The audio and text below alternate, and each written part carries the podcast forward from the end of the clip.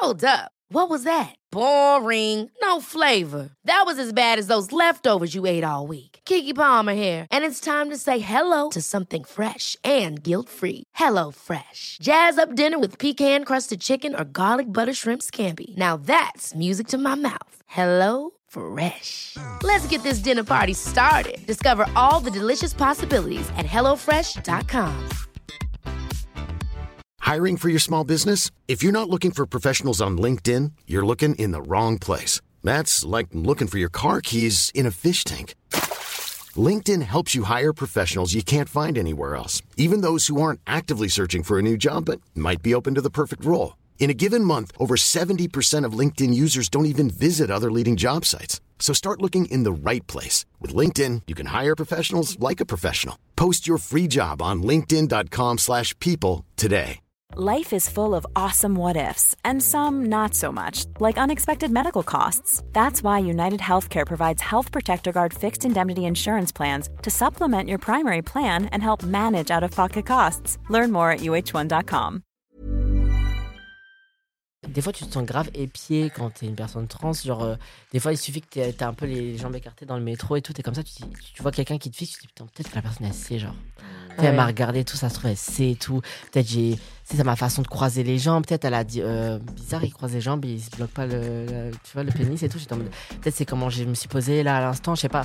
Et là, en fait, euh, j'ai plus aucun doute que la- Comment tu vas savoir? Même si là, euh, il y a un gros, une grosse tempête qui passe, qui baisse mon pantalon, euh, tu vas juste être en mode hop, euh, désolé, le petit oiseau est sorti. Ouh là là, c'est la décadence. hein. La colère de Dieu va s'abattre euh, sur la France.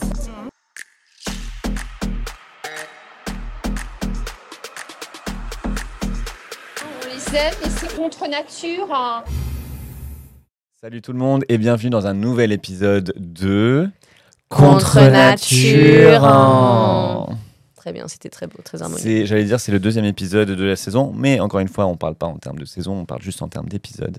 Et aujourd'hui, on a l'honneur et le plaisir de recevoir Louis, Salut. connu autre- aussi comme Loulou parfois sur les réseaux sociaux, et euh, à qui- avec qui on a fait euh, pas mal de vidéos ensemble. Ouais. Yes. Bon, on, On se connaît, on se connaît pas mal, du coup, ça aide pas mal pour le podcast pour pouvoir euh, embrayer sur plein de thèmes, sujets. Mhm. On sait qu'en plus, tu parles vraiment sans tabou et tu permets à tellement de gens de se renseigner sur des questions qui sont difficiles à trouver parce que personne n'en parle, ou alors simplement, il te permet, il se permet, enfin, le fait de te voir, toi, ça vraiment, ça donne beaucoup d'espoir et, et ça, ça fait du bien, quoi. Et on t'a croisé la semaine dernière, du coup, euh, aux Tuileries, Yes. au marché de Noël, surtout n'y allez pas, N'y c'était allez pas, horrible. à Paris, Bah, c'est a- comme nous, on est allé le premier week-end, en fait, on a fait Non, mais- l'erreur là. Vous avez non, mangé nous churros aussi. ou pas, vous? Non. Non. Mais non, mais vous avez même pas resté du coup, si ou comme... Si, on a. euh, franchement, Ah, ok. on est resté un petit peu, mais enfin, c'était trop. Non mais quand on s'est vu, je te jure que nous on venait d'arriver et j'étais en mode. On, On est arrivé, on est reparti direct. Il y avait un Ah ouais, monde mais ouais, de fou. Je pense que même au concert de Beyoncé, il n'y avait pas autant de monde. C'est ça. On a rencontré ta maman qui horrible. était adorable. Adorable. Et ta copine aussi qu'on connaît jamais déjà. rencontré. Et euh, je sais pas si tu me la montres beaucoup sur les réseaux, ta maman. Mais... Ça m'est déjà arrivé.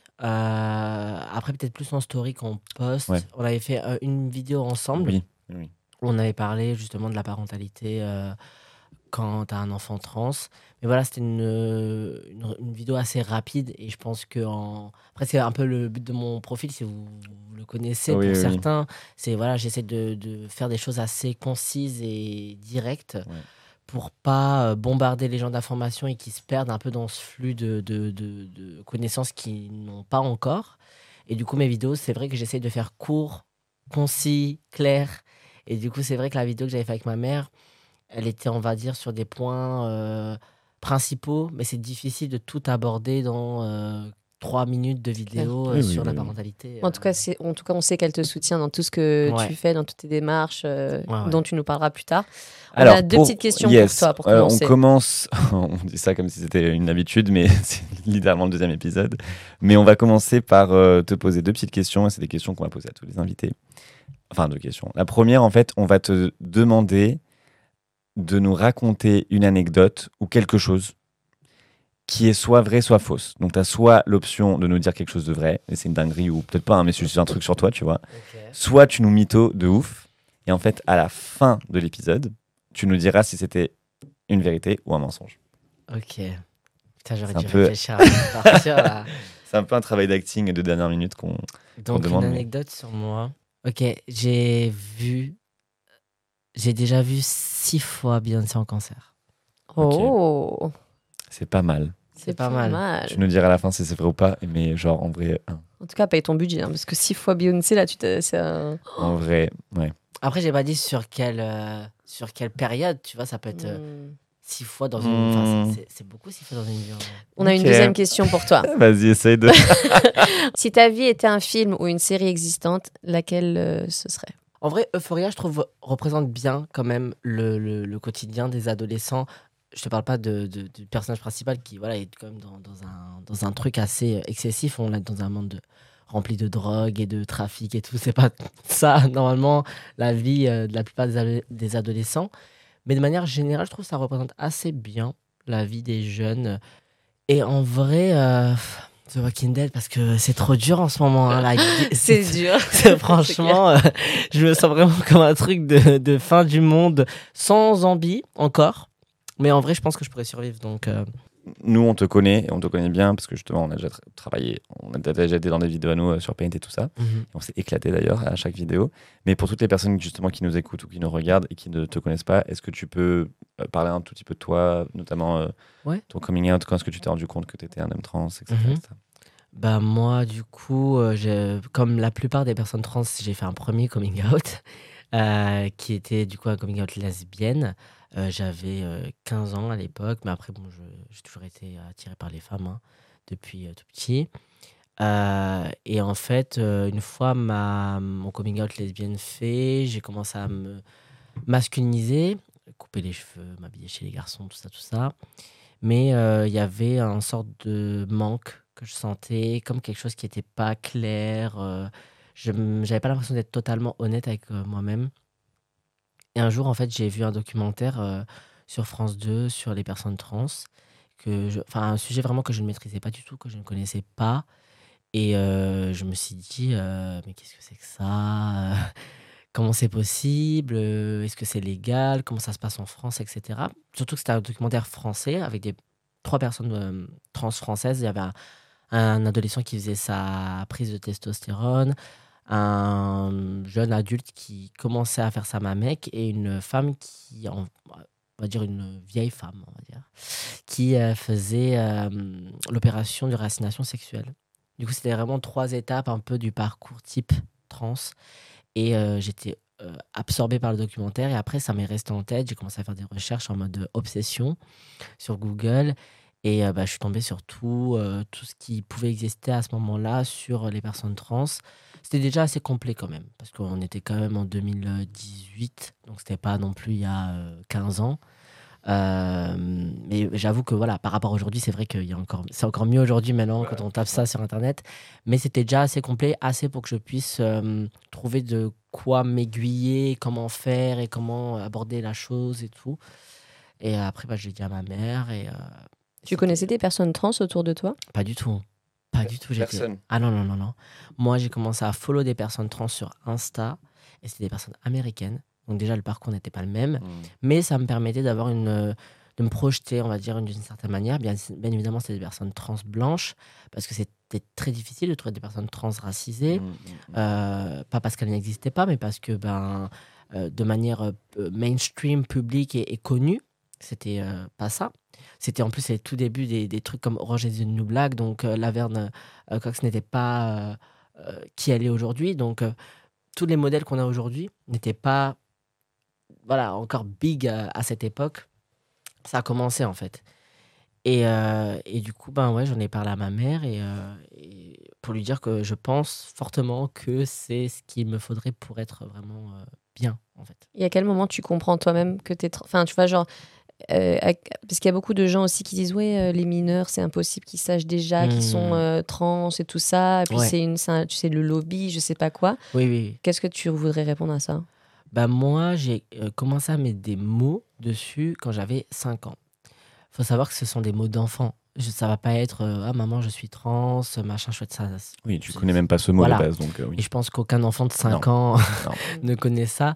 Moi, c'était vraiment plus des, des choses du type euh, voilà, je, suis un garçon, pourquoi moi j'ai pas de, de zizi comme les autres garçons, etc. En fait, à un âge où on commence à, re- à remarquer la différence entre les corps, moi je, n'étais pas en accord avec le mien. Et ça, je l'exprimais clairement. Mais encore faut-il vouloir entendre ce que son enfant nous dit à, cette, à ce moment-là et essayer de, de- de- comment dire, de naviguer avec lui à travers ça. Euh, je pense que les gens se laissent un petit peu emporter par, euh, pas par on va dire, les, les- la transphobie ambiante de, de la société, les médias qui font aussi un taf assez sale sur, euh, sur, sur notre, nos identités. Et euh, ça crée une sorte de peur, en fait, collective, qui est en fait fondée sur du néant. Parce qu'en fait, des enfants trans, oui, ça existe, mais aucun enfant ne transitionne déjà de manière chirurgicale euh, ou même de manière hormonale avant un certain âge Mhm. déjà. Donc euh, l'histoire de oui, euh, c'est euh, euh, comment dire, euh, comment ils disent ça? C'est mutiler nos enfants, etc. C'est complètement bidon, ça n'existe même pas, c'est illégal. Et les blo- bloqueurs de. Enfin, je sais pas si tu. Les bloqueurs de puberté, ça existe, mais déjà il faut l'accord des parents. Euh, et ça commence, enfin, on commence à les prendre euh, à un certain âge aussi, à début, enfin, juste avant la puberté. Et puis euh, c'est réversible. Je veux dire, les bloqueurs de puberté, à partir du moment si on veut plus les prendre, ben, on arrête et puis la puberté, elle, elle, elle, recommence ou elle reprend son cours, quoi. Moi, ce que je dis souvent, c'est que une transition au niveau d'un enfant, c'est avant tout une transition sociale. Quand son enfant nous parle de transition, nous parle de choses qui ont l'air euh, proches d'une transition, euh, avant tout, c'est le, principal objectif, c'est d'accompagner son enfant en lui proposant par exemple déjà euh, des pronoms euh, qui lui conviennent, des vêtements peut-être qui, qui lui conviennent plus, euh, une décoration de chambre qui lui convient plus. C'est des choses qui se changent, qui sont qui sont pas fixes, Mm. qui sont pas irréversibles, qui sont pas si graves. Euh, même une transition n'est pas grave, hein, mais je, pour dire que c'est pas aussi grave que ce que les gens se font euh, en idée dans la tête. Donc avant tout, c'est social et ça accompagner l'enfant dans, ce, cheminement-là. Et si vraiment il s'avère que l'enfant est trans, par la suite, possiblement euh, s'en- s'entourer de personnel médical qui peut accompagner la famille dans une transition dite hormonale avec bloqueur de, puberté et par la suite, possiblement des vraies hormones type euh, oestrogène ou testostérone ou voilà. Mais tout vient à point. Ça, ça- ça- Voilà, on commence pas la testo à se Mm. piquer à 6 ans, allez hop. Et toi, ça t'aurait aidé, tu Voilà, penses, si tu avais pu prendre des bloqueurs d'hormones? Oui. Ouais? Tu Oui, penses que tu aurais été enfin, plus heureux, plus épanoui ou c'est. J'ai pas vécu une, une adolescence horrible. euh, J'ai pas été super mal dans mon corps. J'étais mal à certains moments plus que d'autres, mais j'ai pas vécu euh, une adolescence où je, voulais m'arracher non plus euh, la poitrine, etc. Donc oui, je pense que ça aurait été mieux. Après, euh, j'en ai pas euh, gardé des séquelles immenses aujourd'hui de cette euh, puberté euh, féminine. Mais bien sûr, si c'était à refaire, je Oui. le referais différemment. Après, ça, ne- ça ne, malheureusement, ça ne, comment dire, ça ne tenait pas à moi en fait. Ça, c'était, c'était à ma mère d'agir sur ce point-là. C'est pour ça qu'il est important, je pense, de, de, au- enfin, je pense qu'il est important pour les parents de prendre leurs responsabilités Mhm. sur, euh, sur ça parce que c'est, c'est vraiment eux qui sont décisionnaires de, euh, au final de, de la possible transition de leurs enfants. Donc, euh, donc voilà. Sur tes réseaux, du coup, euh, at Loulou parfois, on vous invite à le suivre si c'est pas déjà fait. Euh, tu es, très transparent par rapport à justement qui tu es Mhm. et notamment à justement bah, ta transi- transition, les étapes qui comprennent cette transition Mhm. et notamment dernièrement la phalloplastie. Yes. Euh, donc nous, on aimerait que ce podcast aussi puisse être utile à des personnes trans qui nous écoutent Mm. et, euh, et même justement à des personnes cisgenres qui ne comprennent rien au système, entre guillemets, système. Euh, par exemple, là, si quelqu'un se révèle, euh, se rend compte ou assume ou, que, que, que il ou elle ou elle est une personne trans Mhm. en France, comment ça se passe? C'est quoi la première étape à faire? Euh, la première étape, à vrai, c'est civil ou quoi? c'est- si vaste parce que je le répète tout le temps, il n'y a pas de, de parcours type. Il n'y a pas de transition type. Il y a des gens, ils voudront juste faire une transition sociale, changer de prénom et, et euh, être genrés différemment auprès de leurs proches, leur famille, et ça va peut-être leur, suffire. D'autres voudront absolument passer par les hormones, d'autres voudront passer par les hormones et euh, une opération ou zéro opération. C'est vraiment, euh, c'est très vaste. Pour euh, le changement de prénom et tout ça, est-ce que c'est. Le changement de prénom, Niveau administratif, tu dis. Ouais, niveau le changement de prénom, si par exemple on veut seulement faire le changement de prénom, ça se passe en mairie. Il faut demander un formulaire, tu le remplis. Ça, c'est assez rapide et généralement ça se passe assez bien. Euh, moi, j'ai vraiment pas eu de souci, souci là-dessus. J'avais pris un formulaire, j'ai rempli. euh, je crois que tu dois faire une petite lettre pour expliquer. Et puis voilà. Euh, maintenant, le changement d'état civil euh, en France, c'est assez compliqué parce qu'il faut passer devant un tribunal encore aujourd'hui. Mhm. Euh, c'est vrai qu'on n'a pas l'avantage de nos voisins, par exemple belges, où tout se passe en mairie en fait. Voilà, on demande un formulaire, on fait les deux et basta. Les Belges, ils peuvent changer leur genre juste en passant à En- la mairie. ouais. Nous, on est vraiment, bah, c'est la France, quoi. hein, euh, Mm. Les papiers, euh, la paperasse, euh, la On adore. euh, et attendre des délais monstres, euh, voilà. C'est-à-dire combien de temps, par exemple Ça dépend d'un tribunal à un autre. Voilà, moi j'ai attendu trois mois, il y en a ils vont attendre six mois. Voilà, Euh, ça dépend. Euh, Ce qui est quand même très long. hein, je veux ouais. dire, euh, Et en le fait- tribunal pourrait dire que non. Bien sûr. En fait, il faut monter un dossier euh, qu'on appelle une, on appelle une requête de changement d'état civil. Et en fait, dans cette requête, tu, tu déballes toute ta vie, de A à Z. Tu dois expliquer tout ton cheminement euh, euh, psychologique, physique, euh, chirurgical, etc. euh, en détail, avec des pièces euh, qui prouvent ce que tu es en train de dire. C'est-à-dire, euh, j'explique que, voilà, dans le premier paragraphe, j'explique que je m'appelle ceci, cela, que j'ai changé mon prénom à la mairie en- en- à cette époque-là, que j'ai fait cette opération là, là, là, là. Ah, juste à la suite, je mets euh, petit 1, copie de, mon, de, copie de mon état civil, copie de ma carte d'identité, copie de, de ma, mon ordonnance, copie, je mets toutes les pièces de ce que je viens d'avancer. Waouh. Euh, pareil, quand je vais parler des chirurgiens qui m'ont pris en charge, je vais mettre les lettres de mes chirurgiens. Je vais mettre euh, les lettres de mon école, si je parle de que mon école est au courant. Euh, je dois mettre ma carte euh, d'étudiant. C'est une lettre de, de motivation plus résumée, plus euh, tous Ouais. les. Enfin, Et il tu faut vas les des- convaincre, quoi. et, il vraiment. faut, euh, et il faut des, il faut des comment on appelle ça? Des attestations de proches. Donc, Mais si euh, t'as pas de faut que proche, euh, Ouais, si t'as pas eu la Bah, chance. Généralement, tu as au moins un proche. Tu t'es pas, enfin, as au moins un ami, un, un cousin, oui, mais un si c'est que des transphobes autour de toi, et qu'il n'y a personne qui est prêt à t'appeler, tu vois. Enfin, Tu peux pas- Non, ou si justement t'as pas la- eu la chance d'avoir justement un, un, je sais pas quelconque euh, parcours avant, ben t'as rien à prouver, enfin t'as pas, t'as pas de pièce pour Bah, prouver. Tu peux pas faire ton chemin. Ah Donc en fait, ok. tu es obligé de faire aussi quoi ton coming out avant. Enfin, tu es obligé de le, dire aux gens avant de même de tout d'en- d'entamer les procédures. C'est-à-dire que tu peux Ben- pas entamer les procédures sans que les gens soient au courant. Tu peux le faire, mais ton dossier va être euh, très fin. Hmm. Et là, Ah, mais c'est horrible, ça c'est horrible de penser compliqué ça. pour qu'il passe, tu vois. Moi, j'avais, euh, moi, mon dossier faisait 40 pages. 40, Mm. 40 pages pour prouver que, qui- que Mm. tu es qui tu es, quoi. Ouais. Super. Une fois que tu as monté ça, tu l'envoies au tribunal euh, là où tu habites. Donc, euh, et après, il t'envoie une convocation par courrier, convocation à laquelle tu dois te présenter au tribunal. Et tu passes devant un juré de trois personnes avec un greffier qui récapitule un petit peu ton dossier, qui te pose quelques questions, demande pourquoi tu es là, machin chouette, etc. Pose quelques questions et puis ensuite euh, tu repars. Et tu reçois une réponse. euh, voilà, ça peut être en deux, trois mois. Il te justifie quand il te le refuse euh, Je je, pas. trouve que votre histoire ne T'as connu tient des personnes qui, euh, qui- qui oui, avaient été refusées j'ai euh, jamais demandé alors il y a quoi dans Ouais, la lettre, oui. tu vois. Ouais. Non, mais je veux dire, est-ce Mais- qu'ils t'ont, qu'est-ce qu'ils t'ont répondu, quoi? Qu'est-ce qu'ils t'ont dit euh, enfin, non, jamais, Non. jamais creusé parce que je pense que ça doit faire tellement mal déjà de se Bah, voir euh, oui. refuser ça. Force à ces personnes. Je qui- j'ose pas dire alors, euh, voilà. Mais je- oui, je connais des gens qui ont déjà été refusés Oh euh, plusieurs fois même, hein, deux trois fois de suite. après, Deux, trois fois de suite. ce qu'ils essaient de faire parfois, c'est qu'ils changent de tribunal. Ah bah c'est de demander dans un tribunal euh, là où ils sont nés, par exemple, ou voilà. Mais généralement, je crois que tu dois demander soit là où tu es né, soit là où tu habites. T'as pas le droit de- Ouais, tu d'aller peux à où tu veux, non. Ok. Waouh. Waouh. Donc c'est comme ça en France. Voilà. Mais euh, on a de la chance, entre guillemets, parce qu'en 2016, on, a, on devait encore être stérile. Mm. Donc euh, voilà, on devait obligatoirement se faire stériliser si on voulait demander le changement d'état civil. Non, mais c'est ça pareil. Donc, En euh, ça 2016, paraît là. fou, ça. Ouais. C'était quoi il y a C'était à 4, 7 ans, quoi. ans? Ouais, parce qu'en en fait, je pense qu'il y avait une grosse peur de, de, de l'État que les personnes trans euh, qui demandent le changement d'état civil puissent l'acquérir et ensuite euh, tomber enceinte pour des Ah, hommes ouais. ou euh, Ah oui, oui, oui. ouais, procréer pour des femmes trans euh, grâce à leur appareil génital de, de naissance. Tu vois, je pense qu'il y avait cette peur de ah vous voulez changer d'état civil, ok, mais vous devez rester dans la case des hommes Hmm. cisgenres et des femmes cisgenres. Voilà, Faites vous pas devez d'enfants, pas, surtout, euh, voilà, vous devez pas vous reproduire, vous devez être.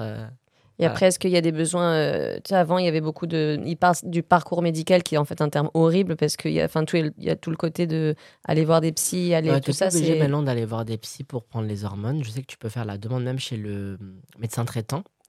Euh, moi, je n'ai pas de- d'avis là-dessus. Euh, moi, ça m'a servi, le psy, parce que j'en avais besoin, parce que j'avais besoin de, de parler de mes peurs et de mes appréhensions avant de commencer un traitement hormonal qui est quand même ma vie et qui apporte beaucoup de changements physiques et, et même Mm. psychologiques. Après, euh, tu sais, quand peut-être tu as 30 ans et que tu as déjà t'as 40 ans, euh, 50 ans et que tu commences une transition hormonale, tu pas envie d'aller voir un psy pour lui, pour lui expliquer ta vie et qu'il te dise euh, oui ou non. Mais je- c'était je- obligatoire avant, non Enfin, Oui, Maintenant, ce l'est obliga- plus. Jusqu'à quelle année du coup Je crois que Jusqu'à c'est cette année ou l'année dernière. Ouais, c'était c'était- obligatoire. Ouais. Et, et t'as- et quel changement t'as ressenti, toi, en prenant des hormones? Est-ce que tu as des choses qui sont flagrantes euh, avec la testo, par exemple? Bah, de toute façon, euh, bah, c'est une puberté déjà. Voilà, c'est une puberté masculine. hein, donc, euh, tu mues, euh, la pilosité, les odeurs corporelles à mon grand désarroi. Mais ça, ça se calme après. Les premières semaines, c'est hard. Les pr- le premier mois, c'est hard. Genre, vraiment, quand tu transpires, tu sens. Mais tu Ah, découvres ah, une mais autre juste ça, odeur, justement, quoi. juste l'odeur. Ok, Vraiment. Ah, ça, sent la, ça sent la poubelle. ok. Et moi, une fois, je suis rentré chez moi. Le premier mois, ça sentait la poubelle. Je me dis, mais c'est quoi cette odeur de mort Et je toi. tourne sur moi-même. Je dis, mais elle me suit cette odeur c'était moi. Et en fait, j'ai- je me suis dit, ouais, tu vois, quand les adolescents, ils puent fort, là, les, les garçons, là, et ben, je comprends. Voilà, tu c'est pas de leur faute. C'est pas de leur faute. Mais j'étais choquée. Après, ça s'est calmé parce que je pense que c'est c'est comme un pic d'hormones. Donc après, ça se régule. Mm. Et du coup, après, ben, l'odeur, elle, elle redevient euh, normale. et euh, bah oui, après, il y a ça. Et puis, euh, bah, il y a la poussée du coup du clitoris qui change, qui devient un type de micro-pénis. Ce qu'on appelle communément le diclite. Mm. Euh, Ah, mais ça, c'est avec les hormones aussi, du coup. Ouais. Ok. Ouais, ouais, ouais. Après, c'est. c'est- Comment dire Il y a des effets qui varient selon des personnes. Tu vois, généralement, on a à peu près tous les mêmes effets, mais certains n'ont peut-être pas certaines choses. Certains vont moins muer. Après, c'est comme tous les hommes, j'ai envie de te dire. Il y en a qui Ouais. muent pas autant que d'autres. Euh, certains n'ont pas de poils, mais après, ça, c'est c'est plus euh, en termes de héréditaire. Euh, certains ont la calvasse, d'autres n'ont pas la calvasse. euh, et certains n'ont pas, de, pas vraiment la, la poussée du diclite. Ils restent avec un clitoris qui reste assez euh, minime. Mm. Euh, et voilà, certains ont l'arrêt des règles, certains ne les ont pas malheureusement. Parce que je pense que tout le monde a envie d'avoir cet arrêt des règles là quand on prend euh, des hormones. Et voilà. Sur tes réseaux, encore une fois, tu parles beaucoup justement de ta transition et notamment ces derniers mois, parce que c'est un long Même processus. dernière année, là, quoi. Oui. Ouais, c'est Ouais, ça mois. fait une année. Une Ça, va faire, ça va faire une année. La phalloplastie, du coup. Euh, Est-ce que pour toi, c'est important justement de, de montrer, parce qu'il y a beaucoup de personnes trans, et on, et on le comprend, on l'entend, qui n'aiment pas justement parler de, de ces thématiques-là, et Ouais. qui, bah, et ça, se comprend, c'est aussi Mm. très très privé, et, euh, et ça peut être dangereux d'en parler. Justement, quelle est toi ton intention de, de parler de ta phalloplastie Peut-être Et- expliquer ce que oui. c'est une phalloplastie. Et Bah, du donne coup, la une petite phallo- définition. ouais. Ouais, du coup, une phalloplastie, c'est euh, l'opération de réassignation sexuelle pour les hommes trans. Hop, hop, hop, on fait une toute petite pause juste pour vous parler du sponsor de la vidéo qui est nul autre que Waterdrop. Waterdrop, Donc, qu'est-ce que c'est Waterdrop? Ce sont des petites capsules comme ça, qu'on appelle des micro-drinks. qui micro-drink, qui donnent de- du goût à l'eau. Des bonnes vitamines, s'il n'y a pas de sucre, surtout, c'est important à préciser. Donc, ça donne un peu un très bon goût à votre eau sans sucre. Ça, vous, ça va vous faire boire beaucoup plus d'eau. Exactement, sans OGM, vegan, sans gluten. Et puis vous pouvez avoir différents types de capsules. Là, par exemple, on a Focus. Il y a des capsules pour le sport, surtout pour, euh, pour euh, donner plus d'énergie. Et il y a tout type de goûts différents. Et euh, ce qui est bien avec aussi, c'est que sur leur site, ils ont tout plein de bouteilles et d'autres accessoires pour boire l'eau. C'est beaucoup mieux que d'utiliser des bouteilles en plastique ou des verres en plastique. Vous utilisez des gourdes. Et en, en vrai, toutes les gourdes, elles sont magnifiques. Elles sont canon. On a des gourdes pour le sport, on a des gourdes pour la rando, on a vraiment des gourdes pour tout. Et il y a aussi des capsules pour le thé, donc ça ne se limite pas que aux boissons froides. Et si vous utilisez notre code PAINT10, Paint10. vous avez 10% en plus des 50% que vous pourriez avoir de remise. Bonne façon de tester le produit. Et c'est des super cadeaux à faire euh, en, ce- en ce- cette période hein, pour euh, Noël et compagnie. Donc euh, allez-y, allez sur le website, allez voir un peu tous les produits qu'ils ont. Vous avez 10% de remise avec Paint10 et encore plus de remise sur les produits. Et encore un grand merci à Waterdrop pour la confiance. Yes, on reprend l'épisode tout de suite. Ouais, du coup, une phalloplastie, c'est euh, l'opération de réassignation sexuelle pour les hommes trans. Euh, donc, c'est-à-dire euh, changer son sexe euh, de manière euh, chirurgicale. Euh, pour les femmes trans, c'est la vagine... Vaginoplastie. vaginoplastie. Pardon. J'ai dit vaginectomie. rien à voir. On va t'en parler. Vaginoplastie. Euh, et du coup, euh, c'est à contrario des femmes trans qui est une opération en une étape. La vaginoplastie, c'est vraiment en une seule fois. Ok, c'est tu rentres, tu sors. Euh, ouais. Enfin, C'est vrai. pas, pas aussi facilement, mais c'est vraiment C'est très difficile. C'est vraiment très, très, très douloureux. Ok. Ah ouais. Euh, ouais. Et les, la phalloplastie sont en plusieurs étapes dans tous les cas. Et en fait, euh, souvent les gens euh, se demandent ah, est-ce que c'est une greffe d'organes? Comment ça se passe etc. Parce que c'est très difficile à visualiser. Mm. Les femmes trans, elles ont un amas qui est déjà là et qu'on va, on va dire, euh, replier. On va se servir de ce qui est déjà présent pour créer un, un- une vulve, un vagin, un clitoris, etc. Nous, on n'a rien. C'est voilà, c'est Mm. vagin, c'est plat. On Enfin, vulve, c'est plat. Ouais, c'est on part de rien. Mm. Du coup, euh, on peut pas faire de, de greffe, enfin de, de dons d'organes. En France, c'est euh, c'est illégal en fait. Les dons de, de pénis sont uniquement euh, dédiés aux personnes cis, enfin aux hommes cis qui ont perdu un membre dû à un accident ou à un cancer, etc. J'ai jamais, enfin évidemment, j'en pense, j'y pense pas, mais je, je savais même pas qu'on pouvait faire un don de pénis. Si, si, si. Après, euh, tout don d'organes, euh, c'est- une opération très lourde. Ah, il faut être compatible avec le donneur. Il faut... Après, quand tu as un don d'organes, tu es sous traitement euh, à vie parce que, bah, pour, le... pour éviter le rejet, etc. Donc, c'est quand même des choses très lourdes. Mais c'est faisable. Euh, et on commence à tester le... la possibilité de don de pénis sur personnes trans, sur hommes trans à l'étranger. Ça commence à, à se travailler, mais c'est assez complexe parce qu'il faut quand même euh, faire un don de tout un système euh, reproducteur qui n'est pas là à la base. Donc, on voudrait même essayer de, de- de greffer avec les testicules et possiblement les spermatozoïdes, etc. Oh waouh. Donc, ça serait Package vachement cool. quoi. Ouais. Ouais, c'est vraiment assez, assez, assez ouf parce qu'on a déjà commencé les, les dons euh, d'utérus, enfin les, les greffes d'utérus sur les femmes trans et ça a marché. Euh, Il y a une femme trans qui peut tomber enceinte même.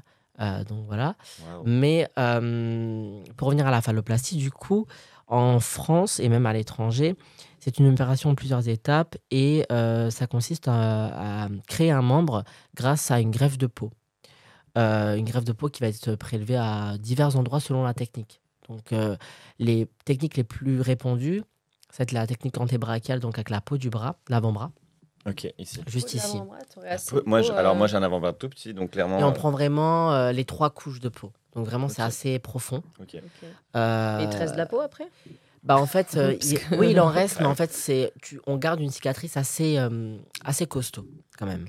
Et euh, qui se remet jamais vraiment à 100%. Et on, on aura toujours cette, cette, ce décalage avec euh, la peau euh, qui est au-dessus, quoi, qui, qui n'a pas été greffée. Euh, donc ça, c'est une, une, une assez commune.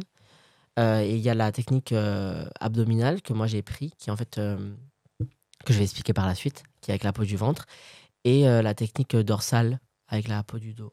Donc assez commune aussi. Et du coup, euh, moi, je voulais pas faire l'antébra- l'antébrachial parce que j'ai des tatouages sur les deux bras et j'avais pas, je l'avoue, envie d'avoir une cicatrice visible. Mm. Je voulais vraiment un truc euh, qui passe inaperçu. Euh, j'ai eu la chance pour ma mammectomie d'avoir une cicatrice autour des tétons qui euh, passe aussi inaperçue. Donc, euh, je voulais vraiment continuer sur, ce, sur cette euh, lancée-là. Et en fait, euh, tu veux que je détaille les étapes de la, la que phallo tu Est-ce que, en est-ce que toi, tu crois que ce serait nécessaire. intéressant ou nécessaire de, de détailler? C'est juste que tu en parles beaucoup sur tes réseaux et du coup, Ouais. euh, est-ce que tu le fais dans un but justement pour éduquer et pour euh, montrer, pour euh, ne pas avoir de, de shame ou de, tu vois, de. Moi, ce que je fais, enfin, pourquoi j'ai voulu parler de la phallo, c'est déjà pour euh, casser tous les, tout, comment dire, tous les, les fausses idées en fait qu'il y a sur la phalloplastie. Parce que dans la communauté et peut-être même en dehors, euh, on pense souvent que la phalloplastie c'est pas, euh, c'est pas à jour. C'est pas à jour encore visuellement. Il y a quoi comme fausses idées que, qui sont Ben, que ça ressemble pas vraiment à un pénis, Ah, que c'est ok. pas, c'est- esthétiquement c'est pas ça, c'est pas beau. euh, Peut-être que c'est un euh, sans- fantasme un peu transphobe justement de vouloir, tu vois, indirectement Oui dire que ce sera jamais le, le- la même chose, tu oui vois. et non. Non Oui et non, parce que il est vrai que au début, la phalloplastie, c'était pas ça, quoi. Ok. Enfin là, c'était. Au début, euh, les opérations Ouais, avant, tu veux dire ouais, ouais. euh, Il y a ça quelques années. Ouais, il y a quelques années, euh, moi, quand je regardais il y a, il y a plusieurs années, c'était pas encore euh, esthétiquement là. Euh, et ça c'est ça c'est en fait ça c'est ça s'est grave amélioré avec le temps mais je pense que l'idée elle est, elle est née d'une vérité hein. Mhm. Euh, Et, et puis aussi cette idée que ben on n'a pas de sensation, que c'est pas voilà qu'on qu'on qu'on fait ça en fait, enfin sur pas sur un coup de tête, mais que c'est pas une bonne idée quoi de la, de la faire. Et alors que c'est complètement faux du coup. Voilà. Moi j'ai fait ça déjà pour casser les mythes un peu euh, sur la phallo. euh, et aussi pour informer les gens de comment ça se passe parce que je me suis rendu compte que beaucoup de gens ne savaient pas en fait comment se passait vraiment un parcours euh, de phalloplastie et, euh, et par quoi on passait on. Combien d'étapes du coup il y a dans la phalloplastie? Tu dis que la vaginoplastie c'est une, Ouais. la phalloplastie c'est combien? Alors, si tu fais l'urètre, donc l'urètre c'est pour uriner debout, il y en a à peu près 7. 7 Cette étape. 7 si Ah, ça, c'est se- si ça, se, du si ça se combattant. passe bien. Oh mon dieu. Si ça se passe bien. L'urètre, c'est quand même 70% de risque de complications parce que euh, on doit prolonger l'urètre parce que notre urètre n'a pas la même longueur. Donc on doit le prolonger pour qu'il aille jusqu'au bout du pénis pour qu'on puisse uriner debout en fait. Et du coup, ce qui veut dire euh, créer un urètre euh, qui n'est pas là, qui n'est, qui n'est- voilà, et le connecter avec l'urètre natif, ce qui crée beaucoup de problèmes parce que bah, connect- la connexion dit cicatrisation, dit parfois bah, sur la cicatrisation euh, des, des sténoses, des, des- des- ça se bouche et tu peux Mhm. pas uriner. Et du coup, tu repasses sur le billard une fois, deux fois, trois fois, quatre fois, cinq fois. 7 étapes. En fait, il faut un mental quand même d'acier pour pouvoir affronter tout mais ça. même pour la vagino, en une, une seule fois, je vais pas te mentir. Ah ouais, ok, c'est tout aussi violent mais en une fois quoi. Ouais, c'est pour avoir euh, un peu vu comment ça se passe parce que j'ai lu des articles, je me suis intéressé, j'ai vu des vidéos, pour avoir connu énormément de meufs trans qui l'ont fait. Euh, je sais que c'est très très très très très très très difficile et très très très très très douloureux.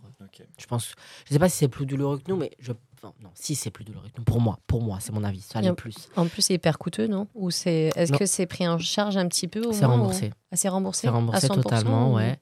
Si c'était pas remboursé, ça nous coûterait à peu près ouais, entre 30 000 et 60 000 euros.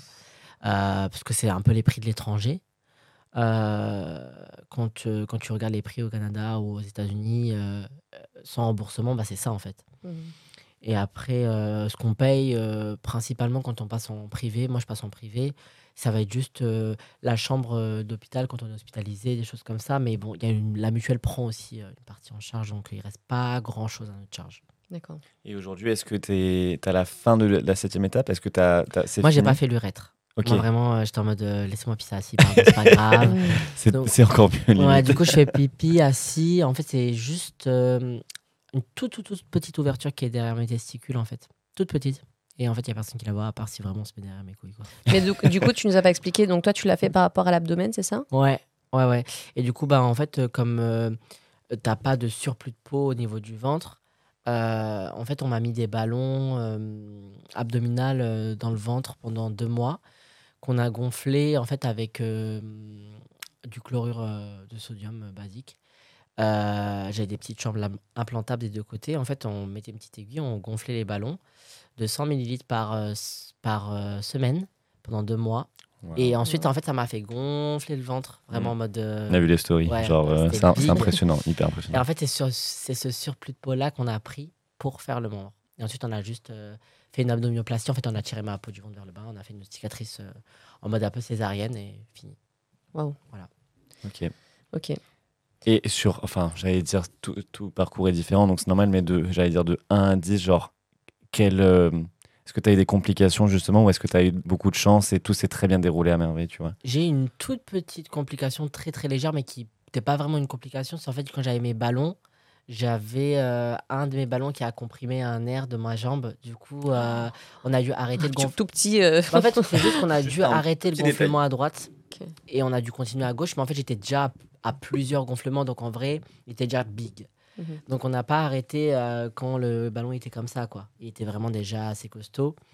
Du coup, ça n'a pas euh, posé problème pour la phallo parce que j'avais vraiment peur que ça me pose problème et qu'on me dise bon bah faut le retirer, recommencer en fait.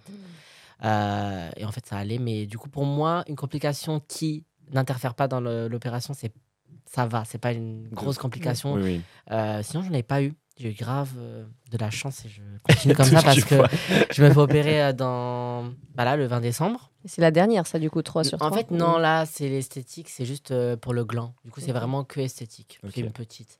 La dernière, c'est le, c'est le début mai. Tout début mai. Et tu peux avoir des érections avec. euh, Ouais. Bah justement, la dernière, c'est la pose de ma pompe érectile pour euh, les, bah, pour, euh, pour les érections, pour, pour avoir des érections, etc. Avec la pose de mes euh, prothèses testiculaires. Voilà. Ce que je disais, genre, je pense qu'il faut quand même une force mentale, mais genre phénoménale pour faire ça. Qu'est-ce Ouais. que, qu'est-ce que toi, qu'est-ce qui te donne cette force? Qu'est-ce qui te, qu'est-ce qui te permet d'aller jusqu'au bout en fait? Bah en fait, tu es bien préparé avant. hein. Il faut être sûr de ce que tu veux. euh, et c'est pour ça que euh, moi, j'ai pris énormément de temps pour la phallo. Mm. Vraiment énormément de temps. J'ai bah. pris euh, quand même 6 ans, enfin c- ouais, 5 ans, 5-6 ans à me décider. Surtout qu'au départ, j'avais vraiment cette idée qu'il fallait absolument que je sois super mal dans ma peau pour pouvoir faire la phallo. Cette idée que si tu fais la phallo, parce que c'est une grosse opération, Il- Ah, ouais. il faut que tu sois genre euh, au bout du rouleau. Il faut que vraiment tu sois en mode euh, ouais. euh, Ah, trop- que les gens qui font, font la phallo, c'est parce qu'ils sont, euh, ouais, bah oui. Tout ils le monde sont pense. désespérés. Voilà, tout le monde pense que ah ouais, moi je quand- vois pas du tout comme ça. bah, souvent dans la communauté, on pense que si on fait des grosses opérations comme ça, bah, c'est qu'on on a des Ah. grosses dysphories à cet endroit-là. Ok, et c'est peut que tu peux, se- tu peux pas exister sans voilà, ça, quoi. voilà, Il faut on peut absolument que tu pas fasses. se voir dans le miroir et tout, on n'a pas de relation sexuelle, on fait rien de, de cette partie-là. Moi, c'était pas du tout ça. Moi, j'étais en mode de, ouais, voilà, j'ai un vagin, tout va bien, ça me dérange pas plus que ça. Euh, J'avais une vie sexuelle, enfin, voilà, rien de ouf. Mais je me suis toujours dit, putain, je pourrais être mieux quand même. Je pourrais être Mm. beaucoup plus heureux, je pourrais être beaucoup plus épanoui. Je sais que c'est pas vraiment le, le membre là qui me, qui me convient, qui me rend bien. Des fois, je suis un peu mal à l'aise quand même. Mm. Mais euh, vu que c'est pas si grave, vu que j'ai pas envie de, euh, de, de, de- de mettre fin à mes jours à cause de ça, ben, j'ai pas le droit de la faire. Ouais. tu vois? Et en fait, c'est en parlant avec mon psy et tout, et mes amis qui se disent, mais Louis, t'as pas besoin d'attendre d'être au bout du rouleau, en fait, pour euh, vouloir la faire. Juste si tu sais que ça va te rendre mieux, bah vas-y, en fait, tu vois. Et ça, je me suis dit, bah oui, en fait, enfin, c'est comme, je sais pas, les gens qui refont leur nez, ils attendent pas euh, de vouloir se, de se- se se- le péter. de se péter tous les jours pour le, avoir envie de le faire. Juste, il leur plaît pas de ouf, donc, enfin, ils le refont, en fait, tu vois. Et du coup, je me dis, ben, let's go. Et tu sens un avant-après au niveau de. Enfin, toi, est-ce que tu te sens plus à l'aise encore ah, bah, plus grave. ou... Ah, mais je me sens trop bien, là. Je Ouais. me sens trop, trop bien. Ça a- donnait plus de confiance en toi, plus Bah de. oui, et je me sens grave, euh, grave à l'aise. Et tu vois, même euh, genre un truc tout bête, enfin, je me sentais. Des fois, tu te sens grave épié quand t'es une personne trans. Genre, euh, des fois, il suffit que t'aies t'aies un peu les jambes écartées dans le métro et tout. Et comme ça, tu, dis- tu, vois quelqu'un qui te fixe, tu te dis putain, peut-être que la personne elle sait, genre. Tu sais, Ah Elle m'a regardé, tout ça se trouve, elle sait et tout. Peut-être j'ai. C'est ça ma façon de croiser les jambes. Peut-être elle a dit. euh, bizarre, il croise les jambes, il se bloque pas le, le- tu vois, le pénis et tout. J'étais en mode. Peut-être c'est comment je me suis posé là à l'instant, je sais pas. Et là, en fait, euh, j'ai plus aucun doute que. la- Comment tu vas savoir Même si là, il y a eu un gros, une grosse tempête qui passe, qui baisse mon pantalon, euh, tu vas juste être en mode hop, euh, désolé, le petit oiseau est sorti. Donc euh, je, je me sens beaucoup plus euh, safe et beaucoup plus à l'aise, même euh, quand je suis seul avec moi-même et tout, je suis, je suis trop trop content. Mais même euh, et esthétiquement, je suis très content du résultat. Vraiment. Et je pense que c'est important quand même de rappeler que euh, pour toutes les personnes transgenres qui nous écoutent, il y en a beaucoup qui euh, ne voudraient pas euh, faire euh, fin, de, de phalloplastie ou de vaginoplastie ouais. et que ces, ces personnes sont tout aussi légitimes et tout Bien aussi, sûr, c'est euh, tout à fait ok. c'est Parce que fait parfois, ça peut mettre une pression un peu de dire est-ce que je dois aller jusqu'au bout euh, du Mm. bout du Bah bout ouais, c'est pour pour me sentir que- moi quoi. Où est la dernière étape, C'est quoi pour ça que je dis qu'il n'y a jamais de bout. En fait, Mm. Euh, le bout, ça peut être la mamec, ça peut être les Mm. hormones, ça peut être vraiment ce qui vous convient. Après, Mhm. euh, je pense que euh, faut pas se mettre de pression, rien n'est figé. euh, on peut changer d'avis, on peut se dire euh, la mamec, euh, j'en ai envie, au final se dire euh, bah non, euh, Mm. ou l'inverse. Enfin, vraiment, je- faut pas se mettre de pression parce que je pense que moi, je me suis mis inconsciemment énormément de pression.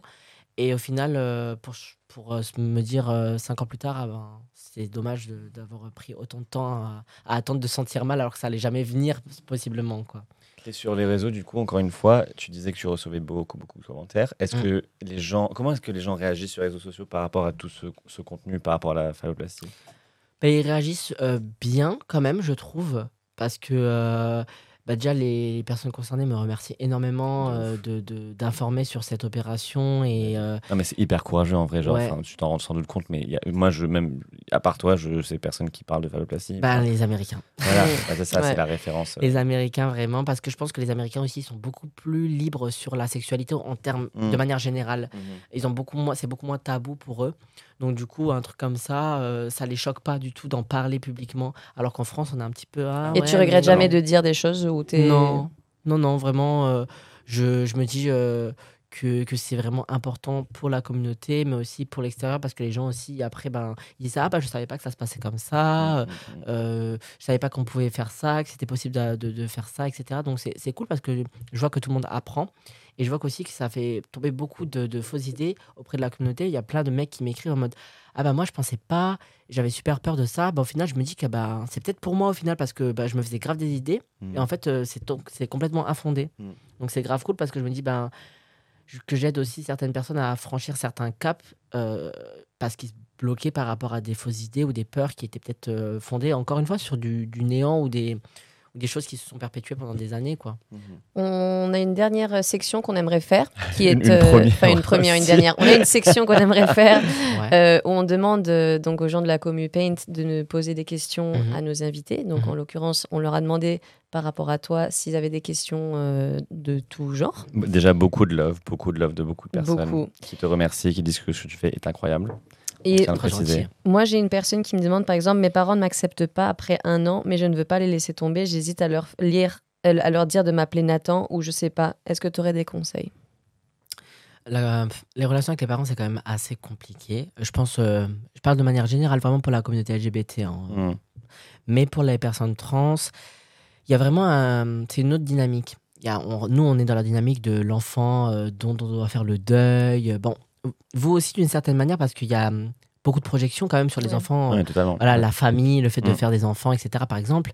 Mais nous, on est vraiment, c'est notre identité, notre personne qui meurt. Vraiment, vous voyez la différence Oui, oui, oui. Mm, mm. Vraiment, euh, on avait un enfant. Nous, c'est un autre chemin. Vous, c'est une autre personne. Enfin, Voilà, c'est ça. Vous, c'est ah bah ma fille n'aura peut-être jamais d'enfant, mais nous, c'est ma fille est morte. Mm. Vous voyez, euh, c'est Mm. un autre truc. Donc la relation avec les parents, c'est quand même assez conflictuel. Ça peut être assez conflictuel. Moi, je, je, j'ai toujours deux choses à dire. La première, c'est quand on aborde ce sujet avec ses parents, toujours s'assurer qu'on a un plan B. C'est-à-dire, euh, soit qu'on est indépendant et du coup on a son appart et que si ça pète, on rentre chez soi et puis voilà, on sait qu'on a son cocon. Soit si vraiment on n'a pas de cocon, qu'on connaît quelqu'un de très proche qui, on sait, peut nous héberger en cas de quoi, quoi que voilà. Ou attendre vraiment de, de- de- de partir, de- d'être indépendant, de partir de chez ses parents parce que ça peut toujours péter, je pense, ça peut parfois aller assez loin. Mm. Voilà, il y a plein de, de jeunes qui se retrouvent tout- tous les ans euh, à la rue à cause de leur ident- identité, etc. Donc, euh, assurer sa sécurité et le dire de manière. euh, comment dire Moi, je dis toujours, il faut le dire. euh, euh, comment dire ça? Tu le dis à titre informatif. C'est-à-dire, voilà, je, tu fais ton coming out, faut le dire à, à titre informatif. Tu n'es pas là pour avoir un accord. Ni, oui, ok, c'est bon, tu peux le faire. Oui, ok, d'accord, c'est bon, vas-y. Tu sais déjà qui tu es. Tu sais déjà euh, ce que tu veux, approximativement. Euh, c'est pas à tes parents de valider ça derrière. Donc, tu le dis de manière approximative. S'ils acceptent, c'est bien. S'ils acceptent pas, peut-être ils le feront au fur et à mesure. Si tu veux les accompagner, tu as le droit, mais c'est pas une obligation. On n'est pas, euh, on, on doit pas se sentir en fait euh, redevable, obliga, enfin, on doit pas se sentir, euh, comment dire, obligé de, Oui, de- de- d'éduquer nos parents et Mhm. de, de les forcer à nous accepter. Mm. C'est bien s'ils le font, c'est censé être normal. Normalement, un amour euh, de la parent, c'est censé, c'est censé être inconditionnel. Euh, mais je pense que beaucoup ont perdu la notice en, en route. mais, euh, mais voilà, c'est vraiment un titre informatif en fait. Mm. Euh, C'est pas une mission que de faire que vos parents vous acceptent, quoi. C'est Non. toi, ta life. Non. Et euh, Et, euh, et franchement, euh, je trouve que c'est- c'est c'est- c'est à la perte du parent en fait de, de refuser son enfant et euh, ça ne doit pas être euh, une perte pour toi. mhm. Donc euh, moi, je dis toujours en plus, euh, ça, pour faire l'effort de, de bien genrer et de- d'appeler correctement son enfant, vraiment quand on a l'envie, allez, quelques mois, pas plus. Deux ans, un an, c'est il y a un manque de volonté. Dans ces cas-là, il faut peut-être reconsidérer le- le- le- l'attention, le temps euh, et la relation qu'on entretient avec la personne. Peut-être euh, prendre ses distances. Je dis pas couper les ponts parce que c'est difficile quand même de couper les ponts avec ses parents. Après, moi, je n'aurais pas de problème à le faire si ça, devait m'arriver. hein, franchement, euh, chacun pour soi et Dieu pour tous, pardon. Il y en a une ici qui dit Est-ce que tu es, est-ce que tu ressens, enfin, est-ce que tu es insatisfait de pas être un mec cis ou est-ce que tu es fier d'être un homme trans? Et euh, j'ai l'impression que c'est peut-être une, malgré la personne, c'est peut-être un peu transphobe comme question, je suis pas sûr, mais c'est, je pense qu'il y a ce, ce, ce fantasme cis où les gens pensent que les personnes trans essayent d'être des personnes cis, tu Mhm, vois, genre, et se mhm. rapprocher le plus possible d'une personne cis, mais alors que c'est pas du tout ça. Et je pense qu'il y a quand même un vrai concept de fierté trans, tu vois. Ah oui, et oui. que on est, on est trans on est cis, mais on est fier d'être la personne qui on est, tu vois. Il n'y a pas de. Tu vois, donc, comment. euh, Moi, je suis Comment tu réponds à cette Moi, je suis question grave content d'être euh, d'être trans. Euh, J'aimerais pas être un maxiste, j'avoue. Ok, voilà. Mais après, est-ce que ça, ça aurait été plus facile si j'avais été né, Bien évidemment, Hmm, bien sûr. mhm. Euh, je, je, n'aurais sûrement pas eu à faire toutes ces opérations euh, et tout, tout, mon, tout mon parcours n'aurait pas été ce qu'il est. Mhm. Euh, donc oui, la facilité, elle est là. Mais euh, mais enfin, être trans, ça m'a apporté tellement de choses, de déconstruction personnelle, euh, même le fait de, de, de comprendre certains parcours de manière très intense. Et, et euh, ça m'a apporté tellement de choses, je peux même pas citer tout ce que ça m'a apporté. Hmm. Donc j'en suis très reconnaissant et je suis très fier de l'être. Mm. Donc non, je... Non, même pas pour rire. en vrai. Peut en prendre peut-être une dernière, mais il y a quelqu'un qui demande euh, est-ce que tu aurais des conseils pour les personnes trans et musulmanes? Je t'adore. C'est dur ça. Euh, c'est dur d'être. euh, je pense que c'est dur d'être euh, d'être croyant, euh, peu importe la religion, euh, quand on est trans, parce que dans tous les cas, on n'est pas accepté euh, dans n'importe quel euh, dans n'importe quel cercle. Moi, je dirais c'est de le garder pour soi. Franchement, c'est De ce le garder pour soi? Ouais. De pas le dire. Mais attends, maintenant que Pas de pas pense. le dire, mais enfin, Oui, mais à un une fois, une fois que tu, tu le dis de manière publique, par exemple sur les réseaux sociaux, tu peux le dire autour de toi, ça voilà. Mais sur les réseaux sociaux, il y a vraiment une, euh, beaucoup de haine euh, sur les personnes euh, LGBT croyantes. Euh, ce, que, tu vas, que tu risques de te prendre pour rien en fait, parce que juste t'es Mm. es là, t'es là, t'existes. Ce truc de ouais, mais non, t'es pas vraiment croyant parce que voilà, tu, tu fais quand même ça, tu t'es quand même comme ça, etc. Euh, ou alors c'est une épreuve de Dieu, faut que tu résistes, faut que tu pries, faut que tu machin. Et quand tu te manges ça tous les jours, ça peut être bah, un destructeur en fait. Hmm, hmm, hmm. Donc euh, moi je dirais de, de- de se concentrer sur sa relation avec Dieu. Euh, à la fin de toute façon c'est toi et toi tout seul dans la tombe. Il n'y a personne d'autre. hein. Tu vas pas énumérer les péchés des autres et les autres ils vont pas énumérer tes péchés non Mais comment tu fais avec ta famille et tout ça Si euh, à un moment donné, si, enfin, si tu veux qu'on t'appelle euh, par ton nom, enfin, Mais- te- enfin, mais- Dans une famille musulmane, ouais. pour la personne là, Mhm. Mais attends, mais au-delà de ça, que ce soit musulman ou autre, est-ce qu'il y a vraiment une relation entre la transidentité et la religion? Parce qu'il n'y a aucun. Je ne suis pas expert du tout parce qu'on n'est pas croyant et tout, etc. hmm, Mais il n'y a pas de traces écrites ou quoi contre les Oui, mais tu personnes vas leur demander de t'appeler euh, d'un autre genre, ils vont pas comprendre, tu vois. Enfin, Oui, mais je veux dire, dans, dans les écrits, tu vois, parce que par rapport à la religion, ben, tout le monde reprend les écrits de c'est dit noir sur blanc, que ce- c'est contre nature, que c'est pas bah, normal. les- Mais les personnes trans, en la transidentité en soi, Bah, dans dit- l'islam, la plupart des gens ils te reprendront le fait que euh, dans le Coran il est écrit que les hommes ne doivent pas se comporter, Ah, agir comme les femmes euh, et inversement. Donc s'habiller comme, euh, agir comme et en fait euh, ça c'est pour eux euh, le paragraphe sur la transidentité. ok, Qu'en gros on se, ouais on essaye d'agir comme, tu vois. d'accord. Donc voilà. Dans tous les cas c'est vu comme un péché très Mhm. grave. En plus de ça. euh, pas doublement grave, mais encore plus grave parce que on, euh, on change ce que Dieu a créé à la naissance en, en faisant des opérations, machin chouette, etc. Mhm. En plus de ça, on est dans l'homosexualité parce qu'en vrai, ils ne nous considèrent pas comme des vraies femmes et des vrais hommes. Donc du coup, en plus de ça, si on est euh, hétéro, ben, en Ah, plus de ok. ça, on est euh, dit lesbienne. Enfin, il y a tout un, tout Oui, un oui, oui. schmilblick qui fait qu'on a, on est, on cumule les péchés. euh, bah, on voilà. espère que Des gros ça- pêcheurs, pêcheuses. Ouais, voilà. Comme on que les ça aime. s'améliorera avec le temps. Toi qui vraiment, euh, tu fais partie de la ballroom, notamment euh, parisienne, et, euh, Mhm. et enfin, t'es un peu une figure aussi hein, de, de ça, j'ai l'impression. Mhm. Euh, mais il y a une question par rapport à ça. Est-ce qu'il y a, est-ce qu'il n'y a que des rivalités saines? Est-ce qu'il n'y a que des rivalités saines dans la ballroom? Non. Il y a aussi des ri- rivalités. La ballroom, c'est pas un safe, space. Voilà. Euh, faut remettre les pendules à l'heure. Dans le sens où euh, c'est un lieu de. euh, où, où, effectivement, c'est jamais le lieu où on va te juger et te pointer du doigt pour ton identité, euh, tes attirances sexuelles, ton style. Enfin, ça, c'est clair et net. Hein. C'est pas la société. Mais c'est pas un safe space dans le sens où c'est un lieu de compétition. Donc, euh, la base, par exemple, de la ballroom, c'est le shade, tu vois. Mm. Euh, il faut avoir les épaules pour être dans la ballroom. Il faut... euh, Pour te rece- recevoir ce shade et ouais, ce... et parfois, c'est hard. C'est hard. Et, et, et ça, on, on se, on se taille les uns les autres dans- sur le floor. En dehors, c'est autre chose. Ce qui est, ce qui est vraiment safe place, c'est la house que tu as choisi, la famille que tu as choisi. C'est là-dedans que, qui va se créer euh, ce, ce safe place-là. Une fois sur le floor, par exemple, c'est la guerre. C'est la guerre. Quand tu es, comme moi, dans une, euh, dans une catégorie euh, où tu es noté, jugé et euh, tu battles pour ton passing, comme Transman Realness, c'est ça. C'est euh, des mecs trans qui passent devant euh, le panel et qui vont être jugés sur le fait qu'ils soient. Qui, qui, soit ils ont un passing, soit ils l'ont pas. Mais t'as pas le passing, on te dit one chop et c'est fini. Wow. Et donc, c'est- hard. Et quand t'es quand es en battle face à un autre mec trans, on va se tailler sur nos physiques. S'il est plus petit que moi, je vais le dire. Ok. S'il est plus petit mais- que moi, je vais le dire. Pas Si, trop euh, d'avoir d'in- d'insécurité parce que si si la- tu sors de là, t'es Ouais, bah aussi, oui. hein. Si, si, t'as- si, il y a les, les meufs trans quand elles battle ensemble, et en plus, les meufs trans, elles sont, elles sont hard dans la ballroom, elles sont, elles sont chaudes, elles sont vénères. euh, si euh, il y a une meuf trans qui a une pomme d'Adam visible, elle va, elle va montrer sa gorge, elle va faire Moi, c'est lisse. Non, mais le ballroom, faut absolument qu'on fasse un sujet dessus. un C'est du shade, c'est du shade, Ouais. c'est du, c'est du shade hard.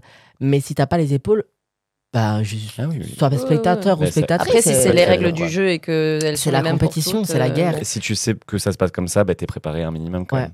Ouais, ouais. Mais bon, on devrait vraiment faire un sujet sur Ouais. la ballroom. Ouais, Bah, ça- tu reviendras en- pour ça du coup. exactement. Du coup, on revient à l'anecdote, à la, la question pain, je sais pas si on va l'appeler comme ça, mais bon, à l'anecdote du début du podcast, ouais. euh, qui était, tu peux nous le rappeler du coup? Si tu t'en souviens pas, c'est que j'ai c'est vu- vu Beyoncé six fois en concert. Est-ce que c'est Ah, vrai ou est-ce que c'est faux euh, Moi, je pense que c'est faux. Moi, j'ai calculé dans ma tête et je me suis dit, Est-ce qu'elle est déjà passée six fois En France? Je sais même. Ah oui, j'allais dire dans le monde évidemment, mais Parce que Moi, j'ai- je dis que c'est faux. J'ai Vas-y. pas dit. euh, moi j'ai dit, moi je pense que tu t'es foiré sur le 6. T'aurais dit 3 ou 4, je t'aurais cru, mais 6. Moi, Non, mais justement, s'il dit 6, c'est que c'est un, un fact de fou et que c'est vrai, tu vois. Enfin, moi, je dis faux parce que. faux. Moi je dis faux. C'est faux, mais. mais. mais. Mais t'es super fort parce que je l'ai vu quatre fois.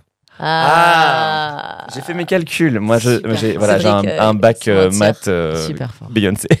Ouais, surtout que toi, tu vois tout de suite les mensonges. Toi, t'es trop fort pour Non, ça. mais super fort. Parce qu'en plus, il a, il a vu le mensonge et il l'a rectifié. Ah, ça, passe. Good pas, job, ça good passe job. Bah, en tout cas, franchement, merci beaucoup pour euh, tout ce que tu fais, pour toutes les, les personnes que tu aides, pour surtout ta transparence, parce que c'est euh, tellement C'était nécessaire. un petit jeu de mots euh, choisi. C'était pas fait exprès, Non, mais, mais c'est passé. Transparence. Non vraiment, t'es un- mec euh, euh, incroyable. Et qu'est-ce qu'on peut te souhaiter euh, pour la suite? Franchement, euh, la, du courage pour mon déménagement. Parce que je Ah. déménage euh, dans quelques Mais mois. bah, t'as de la chance. Écoute, moi je cherche en ce moment d'ailleurs si on. si Mais moi, je quitte encore- la France, donc euh, Ah, voilà. Mais tu vas où? Je vais à Montréal. Ah, mais dis-nous, nous on a vécu à Montréal, on a fait nos études là-bas. Enfin, Ah, dis-nous, enfin, nous, ça change attendez, rien, on va mais- sortir, Enfin en non, on parle peut pas te. On Ok. ouais, bah Mais ouais, putain. Et voilà. il y a une date de prévue? Bah ouais, là, euh, juin. Mais on aurait chouette. dû faire le podcast là-dessus. On a plein de thèmes là-dessus. Ballroom, Montréal, Canada, tout On ça, le tout fera ça. à Montréal. euh, Non mais merci clair. encore énormément, merci pour ton temps, merci de tout ce que tu fais sur les réseaux, nous on t'adore merci à et, euh, et merci à toutes les personnes que tu aides au quotidien. Merci à vous. Voilà. Voilà, bah, on se donne rendez-vous pour un. Oh là là, nos conclusions elles sont nulles de. Allez bon bah ciao. euh, ça fait ciao. Euh, euh, sur ces belles paroles. Ah non même pas. Bon bref, bah, en tout cas, on se donne rendez-vous pour un Nouvel épisode. la semaine prochaine ou peut-être pas la semaine prochaine, mais bon pour le nouvel épisode. Merci beaucoup d'avoir regardé ou d'écouter et euh, on vous dit à la semaine prochaine Pour dans un nouvel épisode de, de Contre nature. Ciao, ciao. Bisous.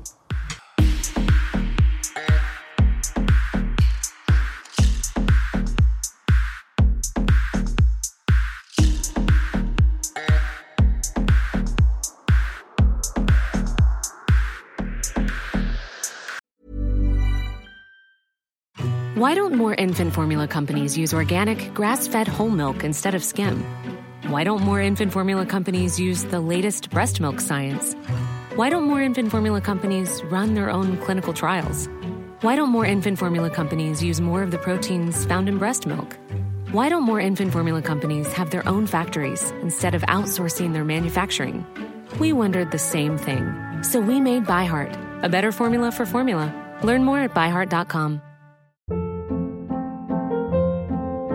Hold up. What was that? Boring. No flavor. That was as bad as those leftovers you ate all week. Kiki Palmer here, and it's time to say hello to something fresh and guilt-free. Hello Fresh. Jazz up dinner with pecan-crusted chicken or garlic butter shrimp scampi. Now that's music to my mouth. Hello Fresh. Let's get this dinner party started. Discover all the delicious possibilities at hellofresh.com.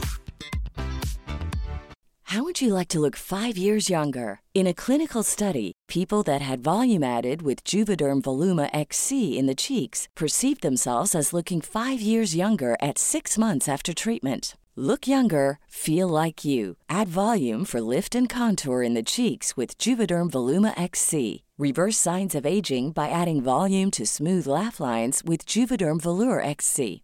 For important safety information and to find a licensed specialist, visit juvederm.com. That's J U V E D E R M.com. Not for people with severe allergic reactions, allergies to lidocaine, or the proteins used in Juvederm. Common side effects include injection site redness, swelling, pain, tenderness, firmness, lumps, bumps, bruising, discoloration, or itching. There's a risk of unintentional injection into a blood vessel, which can cause vision abnormalities, blindness, stroke, temporary scabs, or scarring. Talk to a licensed specialist to find out if it's right for you.